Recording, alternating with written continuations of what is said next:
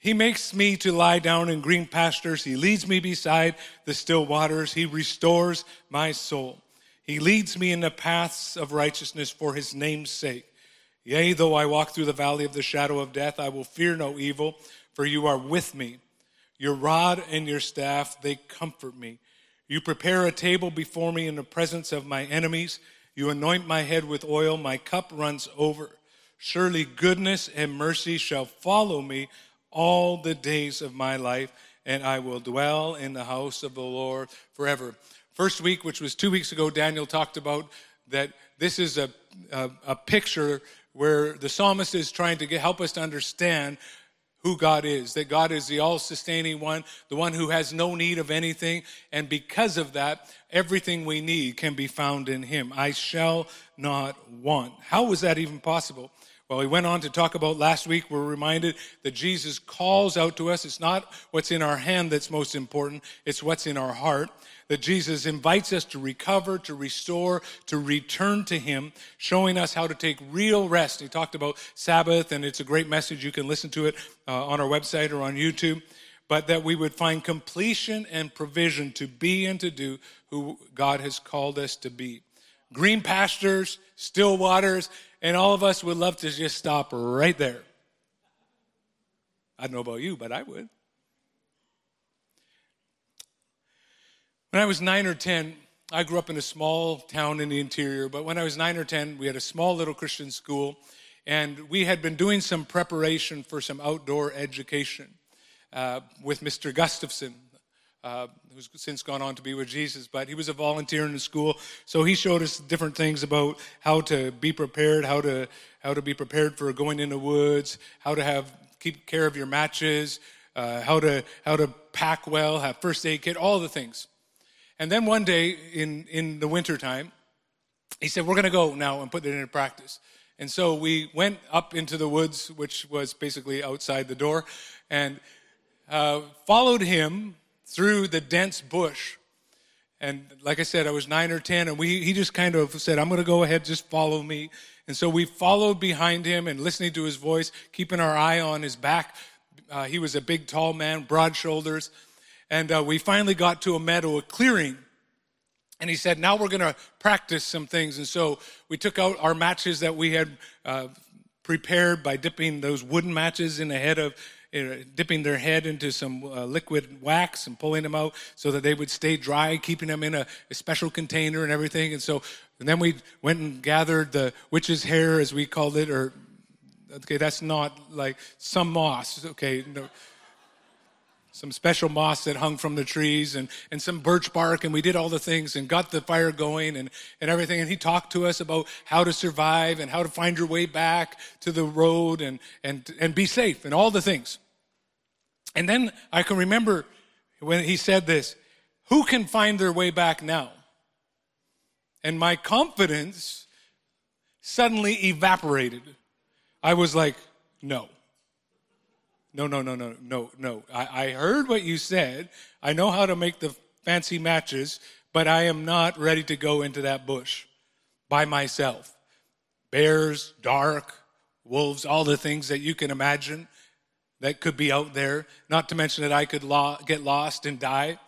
Probably why maybe today I still am not a big outdoorsman. I can find my way around, but it's not exciting for me. Uh, but then I realized that it was just a rhetorical question. My quick courage quickly returned. I squared my shoulders and I was prepared to bravely follow him back down the mountain because I could hear his voice and keep my eye on his back. Real. And many times in life, isn't it true that it's not always green pastures and still waters, so to speak? Personally, there have been times where it's been less than still waters, more like white water, more like dense bush, more like challenging times. I can remember the time when I went into an appointment with my lead pastor at the time, and I walked out knowing that I would have no job. And it was not ending well. And over the course of the next few months, I lost friends, I lost tens of thousands of dollars and having to sell my house, lost uh, position, lost all kinds of things, and everything changed in a moment. I thought my life was going this way, and suddenly it was going a different way. Or maybe it's time like when my cousin took his life unexpectedly, or the time when I got a bad report on a CT scan in my brain. Times when it's not green pastures, it's not still waters, it's anything but. And sometimes life is like that. It's marked by dark times. It's marked by times that are challenging. It's marked by times that you wish you weren't a part of that seem to often threaten to overwhelm you. Maybe you're wondering how you will overcome the financial challenge that you're in, or the relational challenge that you're in, or the character defect that kind of keeps seeming to creep back into your life, or, or you're trying to figure out how you're going to overcome the pain of the loss of either a friendship or someone close to you or how, how that might look. Or the spouse that walked out on you and you're not sure how to put it all back together. Or maybe they haven't walked out yet, but you're in a challenging season as you wonder if your marriage will survive. Or maybe you have kids or a parent that have walked away from the Lord and you're wondering, what is going on? I don't understand this. And we all face challenges on every side and difficulties of pressure and increasing costs and our rent going up and our wages not keeping up and the food prices going up and everything like that. And all the things that are pressuring on every side. Struggling with a sin you can't shake an addiction that won't break. Where are the still waters that Daniel talked about? Where I can relax and be restored and be refreshed they're there. But they're not the only part of the story. We see the narrative begins to change as the sheep move from passivity of sitting and waiting and watching into a new phase. And we drop down to the end of verse 3. It says, He leads me. Someone say, leads me in the paths of righteousness for his name's sake. Yes, awesome. Stop there. It goes on. Yea, though I walk through the valley of the shadow of death, I will fear no evil, for you are with me. Your rod and your staff, they comfort me. There's a beautiful imagery that we see picking up where it says that Jesus will lead us along this path, this right path, this path of righteousness, the right path for our life. And we're grateful for that path. It's comforting to know that He will lead us in those kind of paths. Psalm 32 and 8 says it this way The Lord says, I will guide you along the best pathway for your life. I will advise you and I will watch over you. Yes, thank God. The best pathway for my life. Love it. Jeremiah 6 16. This is what the Lord says. Stand at the crossroads. Has anybody ever been at a crossroads in your life? And look, ask for the ancient paths and ask where the good way is and walk in it, and you will find rest for your soul. We love this idea that Jesus leads us along the right path, the good path, the best pathway for our life, and we envision it funny. And in terms of the allegory of our life that this psalm seems to represent, most of us would only love a path that is without stone, without difficulty, without challenge, without wildness all around us. But the right path imagery connects to the next phase, the next phrase. Yea, though I walk through the valley of the shadow of death. There's a bit of a beige flag right here. I'm trying out some new phrases. Did, did I do all right? Uh, Kelsey's like, no, it's terrible. Move on. Just having some fun. Says, yea, though. It signals and presents a theological surprise. The sheep on the move from the lush meadows and the still waters move into a valley path, into a path that's dark, into a path that threatens them and discourages them and causes them to fear. It's a, someone has said, it's a journey away from the light of the known into the obscurity of the unknown. It's away from the warmth of the sun to the cold of the shade and the shadow. And here it is, is that the right path sometimes includes the valley of shadow and the valley of deep darkness. Sometimes we get ourselves in trouble because we have wandered away. The record of Scripture is that the Good Shepherd is looking for you if you're wandering right now. Sometimes we are not a follower of Jesus and we are simply lost and don't know where to go without a hope in the world. The beautiful thing is that the Good Shepherd came to rescue you. But this is not about a wandering sheep. This is not about a lost sheep. This is about a sheep that is a follower of the Good Shepherd and finds itself moving into a phase and into a journey that is dark and foreboding and seemingly what is going on. I'm following the Good Shepherd into a dark valley. It's important to note, as one theologian said, that the valley of the shadow of death is as much God's right path for us as the green pasture which we lie beside. And the psalmist refers to these dark, dark, wild, and gloomy ravines which abound in the mountains of what is now the Holy Land, the rocky sides of which are filled with caves and caverns, with wild animals and robbers and thieves determined to steal, kill, and destroy. And it represents this. Whether it's on the one hand, some people feel it's just a speculation of it's a, about the shadow of literal death, where others believe it's about the trials of life. But we can see that the word translated evil, if you're not sure of what this is referring to, means to things that are not good. Kind of covers a lot. Things that are not right. Things that are ill in your life. Things that are stressful in your life. Things that are harmful, including but not limited to death. You don't just read this at the graveside, although you can. But the valley of the shadow of death is a scene of great and uncommon distress, of such trials that threaten to overpower your soul, that throw it into amazement and wonder, that break your purposes, that fill us with alarm and horror. And sometimes we know why we're there. Sometimes it seems like the actions of others have pushed us there. Sometimes it seems like we have no clue why. And other times it's the direct call of the shepherd. But regardless of why you're there, we need to know what's going on because left to our, right, our own devices, the problem is not the valley itself, the problem is fear. Because valley times are actually natural and normal. But left to our own devices, our own resources, our natural response is to be afraid. In fact, we see that up to a third of Canadians will likely have a panic attack this year. Or if we dial it in a little bit more, you say, Well, I've never had that. I can remember having one of those. I didn't know what it was. I drove up to my office on, in Vancouver Island, and it felt like my heart was going to stop. My chest tightened. That's usually a sign that something's not good. But I was raised in the mountains, so I grabbed a hold of my steering wheel sat there and just said, You're going to be fine. And I breathed a little bit and breathed a little bit, and the pain radiated, and then slowly it faded away. And I went into the office and smiled and said, How's everybody today?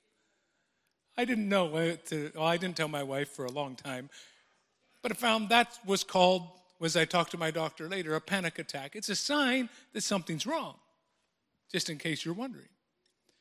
But there's an article I read this week that said that Canadians are struggling in every corner of this country and they're worried about their family's future, with nearly 60% extremely concerned about what's going on in their world. We fear the future, we fear the unknown, we fear the loss of control, we fear for our loved ones, we're confused, we're disappointed, we're wondering, and the psalmist reminds us that in the midst of the valley, in the midst of the things that are not right, in the midst of things that are stressful, in the midst of a bad report from the doctor, in the midst of betrayal and rejection, in the midst of a financial challenge, in the midst of not knowing what to do, he says this in the middle of that valley I will fear no evil. but, Craig, Surely a psalmist writing 3,000 years ago didn't have the kind of things that I have to be afraid of. He wouldn't say that if he knew the challenges that I'm going through. You wouldn't say that if you knew what I had been through. You wouldn't say that if you understood what I'm facing tomorrow. How can the psalmist say, I will fear no evil? And something begins to be unlocked as we read on. Interesting to note that in the original language, this, including the title, there's 20 lines in this psalm. And right in the middle, at line 10 in the original language, is the phrase that we translate, For you are with me.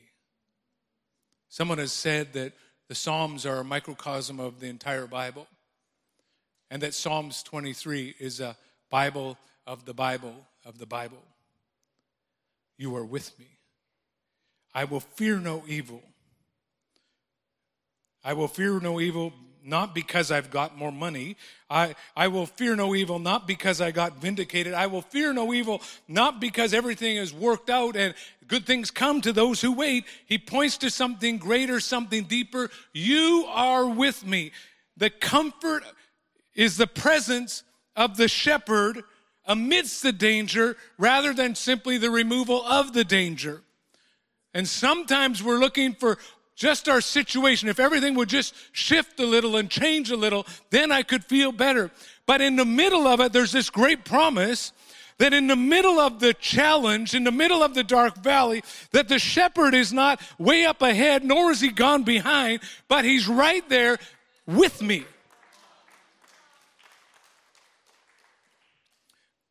The dark valley path is a path that we should never take alone. In fact, notice though the switch from the third person. Earlier in the chapter, he said, The Lord is my shepherd. He, the Lord, He. And then suddenly his focus changes to you. You are my shepherd. It's your rod and your staff that comfort me. The God who had been out there, the good shepherd, was suddenly the God in here. The God who had been at a distance was suddenly right here. The God I knew generally in the meadow, I have come to know personally in the valley.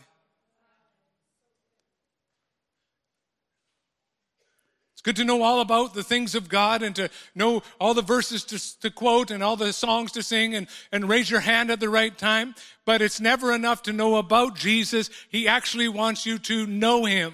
To go to say, he, he, he, yes, but what about I look into the eyes of the one who created the heavens and the earth, and he looks at me and says, You are my son. You are my daughter. I am with you. I have not abandoned you. I'm not forgotten about you. And I can look at him and say right back, You are my shepherd. You are my shield. You are my great reward. You are my rod. Your staff comforts me. You are the one who goes before me. You are the one who is behind me. You are the one who surrounds me with your favor.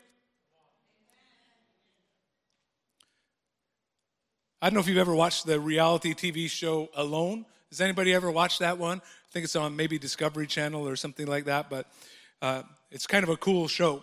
One of, I think the first one was set on Vancouver Island somewhere. And the concept is, is that they take people and they drop them in a, in a large area, but ne- that nobody knows where anybody else is, and they drop them in with some very basic things and say, You're going to stay there by yourself, and the last one who taps out, wins.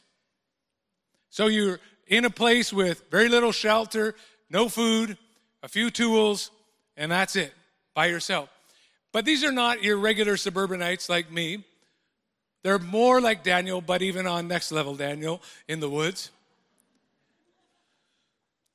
They can hunt, they can fish, they can trap, they can do all kinds of things. They know how to build shelter. So they got all the stuff to do it. But what happens is over time, they will eventually start to unravel. They have cameras, and you see people, guy who had been so confident and cocky already, uh, stay 27. I heard something outside last night. I, I think it was a polar bear. Uh, I, am not sure what's going on, but uh, this could be my last post. I, am, I have got the satellite phone. If I make it to morning, I'm, I'm, I'm, I'm tapping out. It's, it's the end. That's all I can do. And the reality is, it was because they were alone. They start reminiscing of, oh, to be around my kids and my wife again, to go with my friends over here and, and do all that kind of things. It all began to be unraveled because they were all alone. They started hearing things that weren't there, imagining things that weren't real, started being paranoid and fearful because they were all alone.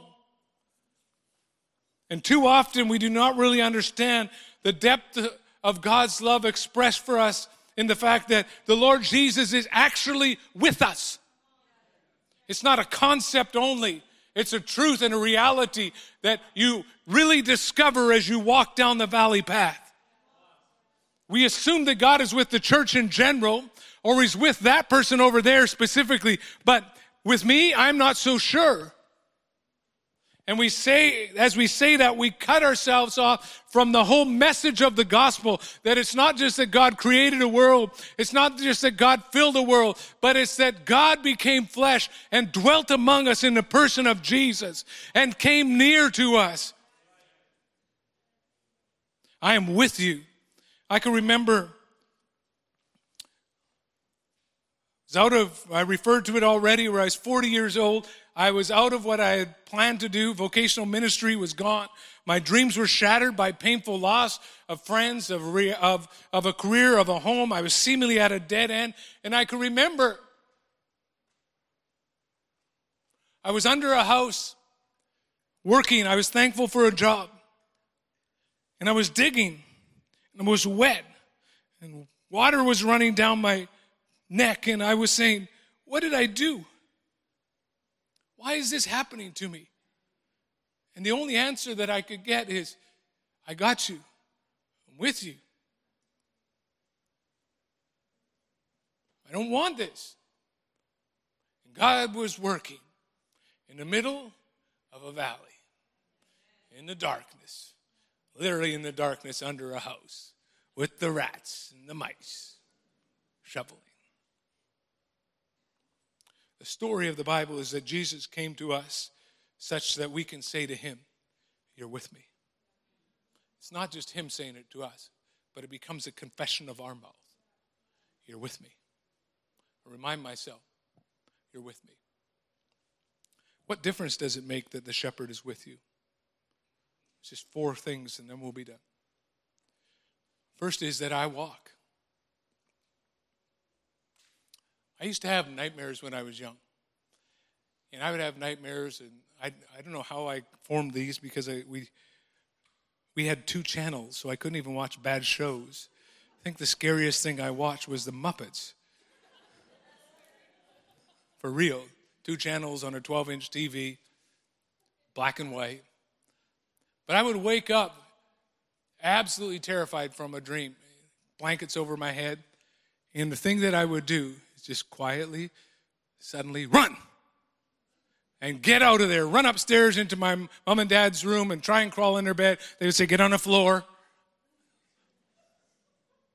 Don't bother us that much. We love you. You're going to be fine. But sleep on the floor. Why should only he be awake? Well, I'm not going to, no need for me to be awake. But we want to run when things are difficult. You think when you're in a difficult part or a bad part of town, it's fine. You have great courage when it's two in the afternoon. But when it gets to be about midnight and it's dark and you look around and what's going on, somebody's doing that over there, somebody over there you're not sure about, all kinds of things, and every shadow looks a little longer and darker. And we run when we find ourselves in valley times. We want to run from the darkness of the unknown and the darkness of the things that we can't control or define. We seek to escape the darkness and even deep darkness at time by often turning inward, trying to find strength and solace in ourselves, which most of the time only leads to discouragement and even depression. Or we might become defensive and angry with God and people because I just wanted to stop. Or we might try to distract ourselves with endless scrolling or entertainment or watching another Netflix documentary on people getting lost in the woods or whatever it might be. Or we might try to seek solace in work or approval from people, or sex, or alcohol, or drugs, or approval, whatever it might be. But when we know that the shepherd is walking with us, we walk in confidence in the darkness because we are not alone. Spurgeon said it this way, great preacher of the 19th century. The believer did not quicken his pace when he came to the valley, but he still calmly walked with God.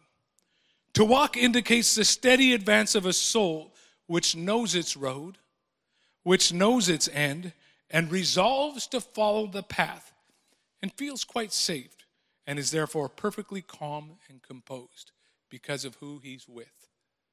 Observe that he's not walking in the valley, but he's walking through the valley. So I don't only walk, but I walk through. You are with me.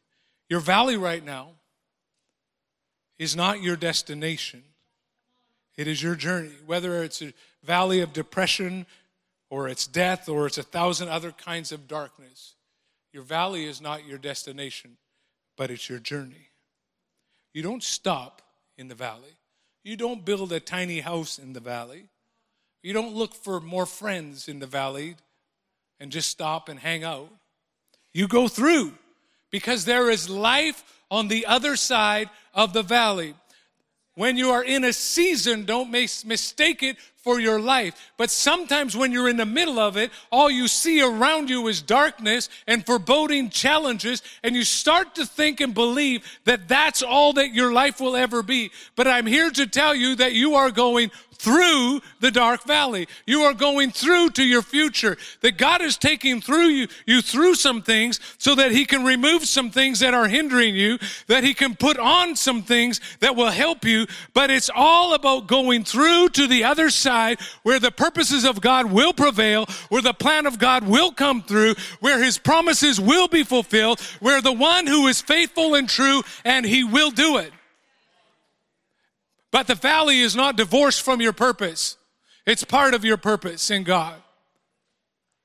And when, I love this passage in Isaiah 43 and 2. When you pass through the waters, everybody say through, I will be with you. And when you pass through the rivers, they will not sweep over you. When you walk through the fire, you will not be burned. I'm going through. I'm going through.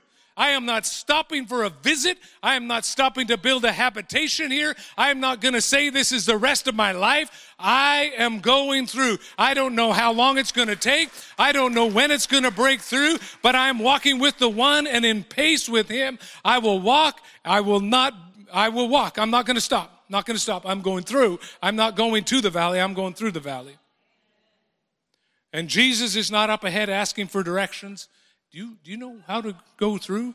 Anybody, please. Uh, he knows the way through. He knows where He is leading you. He knows there is a way through it because it's a path that He has been on Himself. And He walked through that dark valley on the cross, where He had to face the valley, walk through the valley.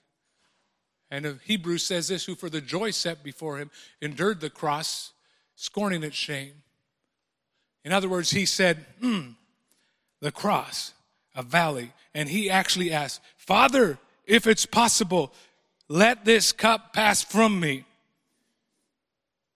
No, you have to walk. Father, let me ask again. If it were possible that I couldn't, didn't have to go through this valley, can we make that arrangement? You need to walk through the valley. And then it says this for the joy set before him, you. Because he knew when he went to the cross, it was about setting you free. It was about redeeming humanity. It was about setting people free of sin and breaking the power of death, hell, and the grave, of setting people into their divine purpose in God, of breaking the power of, of hell to control people, of breaking the power of addictive forces around people, of breaking discouragement and despair, of moving people from hopelessness into hope filled lives, of moving people into purpose and vision. That's what he saw that his, his valley meant that he was walking through to his purpose, which would open the way for everybody to walk through. You're not going alone. I'm going through. And then he goes on to say in, that your rod and your staff comfort me. So not only do I walk, I walk through, but I will not, I do not lack protection. We like, you notice it says there's a rod and a staff. They're two different things. And we'll get into that in a moment. When someone's dressed a certain way, you have you begin to see what they bring, what they can do by what they wear. When I'm at the hospital and you see somebody with a stethoscope on and a white coat, you don't normally assume that they're the janitor. You assume that they're the doctor and that they're there to help and to heal and to stitch you up, to do whatever's needed to help you get well. Because who they are is evident from what they hold.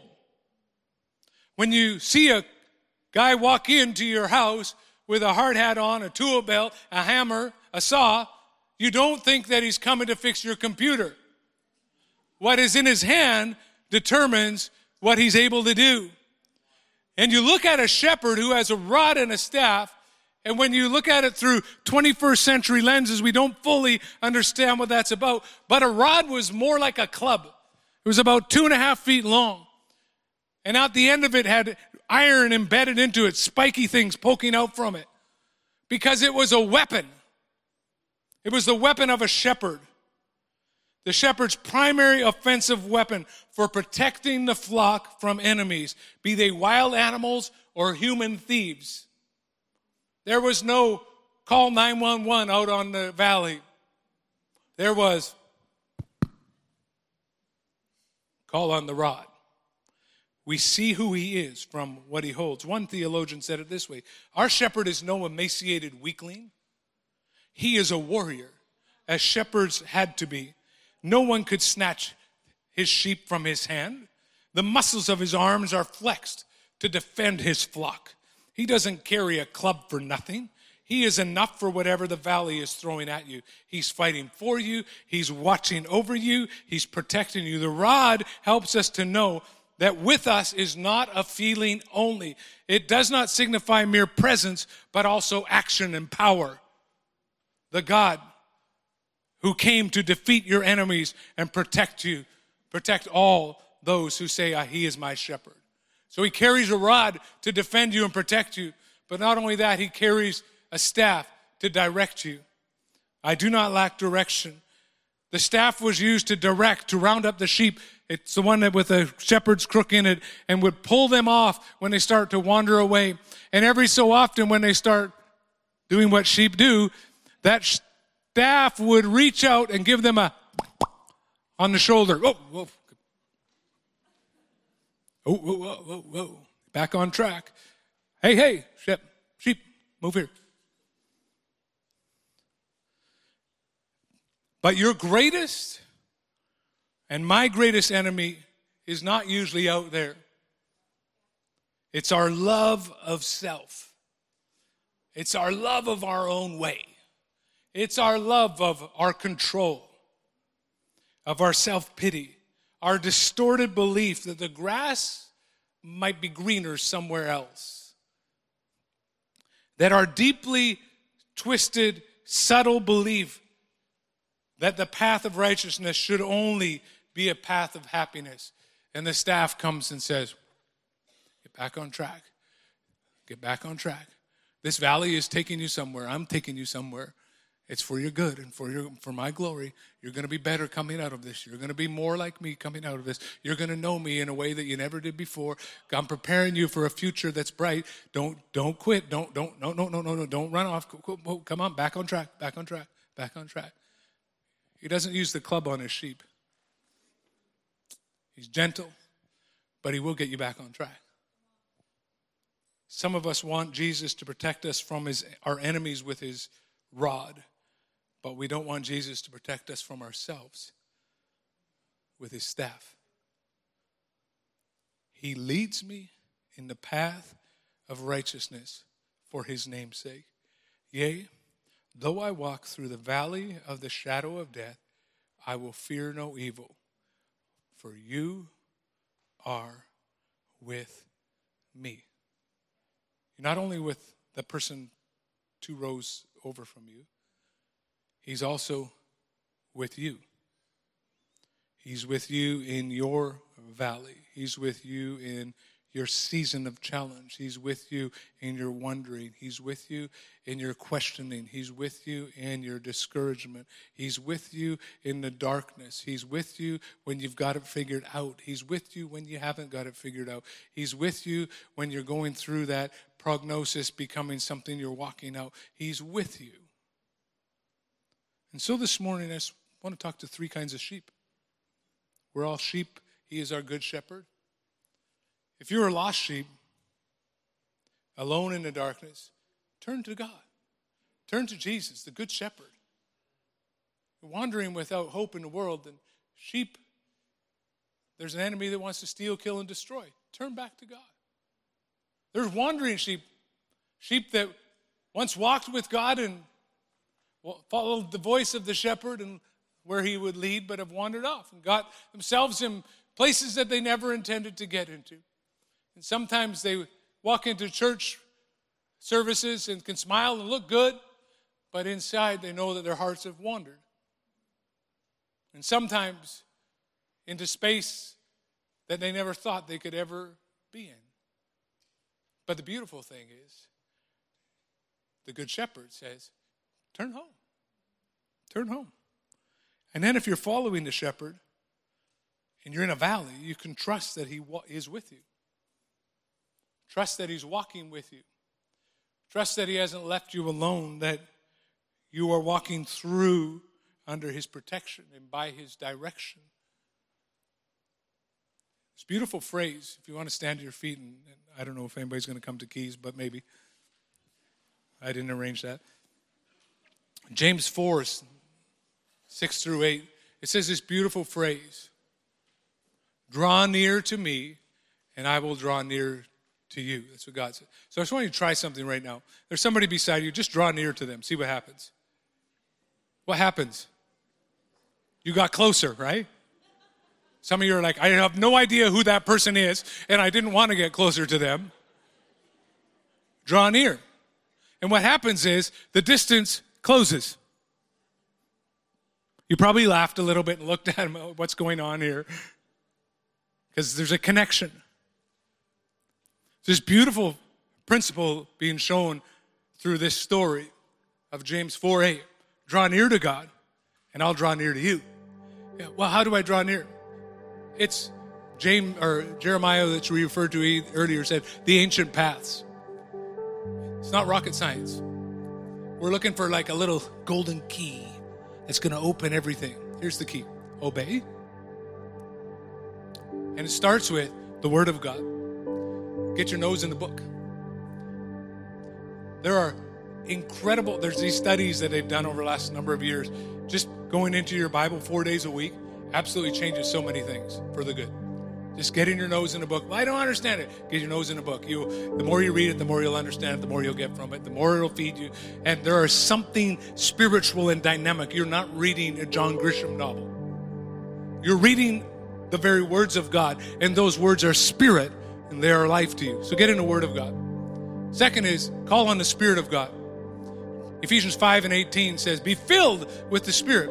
Holy Spirit, fill me afresh. That's not a one time prayer back in camp when you were 14 and you're like, The Holy Spirit came upon me. It was amazing. It's every day. Spirit, fill me today. I don't know what I'm going to face today, but I know you do. And so I need your power. I need your grace. I need your strength. I need your anointing. I need every gift that's available to me today. So I need you, Holy Spirit. Come, fill me afresh. Boom, done. And then walk in the Spirit. Word of God, the Spirit of God, and then the people of God. The whole concept of sheep sheep die alone. Sheep are flock animals. If you're a follower of Jesus, you're a flock person. The idea that you can, it's just Jesus and me and I don't need people is not biblical. I'll just say it right now. It's a lie. It's a lie that keeps people in bondage, smallness. It, it hinders your personal growth and development. It hinders you stepping into your future. And you walk alone when you don't have to walk alone. The Word of God, the Spirit of God, the people of God. And you will find yourself drawing near to Jesus in a way that you never thought was possible. But it's the way that you will get through the valley. It's the way that you will come through, not just making it, scraping through, but that you will you will have, find yourself life opening into a wide place that God had prepared for you. But it's on the other side of the valley of preparation, the valley of dying to self, the valley of dying to your agenda, the valley of dying to your, your way, the valley of dying to your pity, the valley of dying to your past, the valley of. It's not an easy valley, but on the other side is what He has for you. Yeah, but walk through the valley. I'm walking through, I'm not stopping, I am protected, and I'm being directed by the Good Shepherd. Just bow your heads quickly, and I want to give us an opportunity to respond. Just give privacy to the people around you. It's not anything spooky happening. Just the Spirit of God is here. He's been speaking to you. Every head bowed and eye closed just to give privacy to the in the room. If you're in this space and you recognize, I'm not sure that I'm right with God. I might be one of those lost sheep that's all by myself. And I want to come close to the Good Shepherd. I want to follow him. If that's you, just put your hand up and I want to pray for you. Amen. Yes. Yes. Yes. Very simple. Just I call it this way ABC just to give a handle to remember it. I acknowledge if I've been if I'm lost and I'm not sure how to find my way home. I acknowledge that I'm a sinner. God, I acknowledge that I'm a sinner. B, I believe that Jesus died for my sin and made a way to make a way back to you. C, I confess that you're the forgiver and leader of my life. I want to follow you all the rest of my life. I don't want this just to be a moment. I want this to be a journey that I walk with you. So I surrender my life to you. I don't want to be lost on the outside. I want to be walking with the shepherd each and every day of my life. If you prayed that prayer, you can go on to horizonfam.ca and there's a response uh, portion there. But if you came with someone, tell them that you made that decision today. Secondly, I want to pray with people are going through valley times right now just with every head up and every eye open. If you're going through a valley time right now, and just raise your hand real quick. Come on. No, no. Come on. Be honest. Going through a valley time right now. I'm going through a challenging season right now. There's more people than this in the room. Come on, keep it up. This is not a shameful thing. This is a part of the program of God. Back there, look around. Come on. Let's be real in this room. Let's be real in this room. We're all all around you. Now, wherever you see a hand raised, if your hand's not raised right now, I want you to go and pray over that. Pray over someone whose hand is raised, that you have some faith that God's working. Come on, right? One, two, three, four, five, six, seven, eight. Come on, family, this is us. Princeton, if you're in the room, if your hand's raised, gather around, pray over people all around the room. Someone back there in that corner, someone over there. Keep your hand raised until someone's hand is on your shoulder. We're praying for a realization and of the God who is with you. With you. With you. Come on, let's begin to pray all around the room. If your hand is not on somebody, just begin to pray. Thank you, Lord, for endurance. Thank you, Lord, for strength. Thank you, Lord, that the purpose of the valley is to help us to know you in a way we never did before. Thank you that you're taking us deeper in our relationship with you. Thank you that we're coming to know you, to know your power, to know your protection, to know your direction, to know your correction, to know your love. Pour out your spirit. Thank you, Jesus.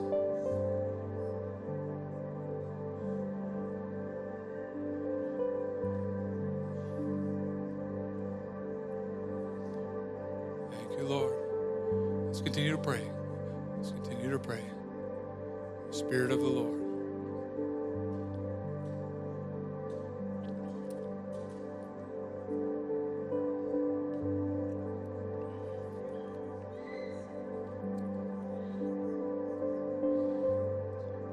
He guides me along the right paths for his name's sake. Even though I walk through the darkest valley, I will fear no evil, for you are with me. Your rod and your staff, they comfort me. You are my God, you are my hope, you are my strength, you are with me. Jesus, thank you for all the hands that are raised around this room. Thank you that you're the God who is not the God up there only, but you're the God in here. Thank you that you're not just the God of the mountaintop, but you're the God of the valley. Thank you that you're the God when everything is going well, when everything is seemingly gone to hell. Thank you that you're the God that's with us. With us. The God who is above all. You are the great and high King of the earth. You are the great and high King of our situation. Yet you are the shepherd who comes alongside and is walking us through. May that truth be cemented into our heart, but even more than that, walked out in our lives through the Word of God, through the Spirit of God, through the people of God. In the strong name of Jesus. And everyone said, Amen, amen.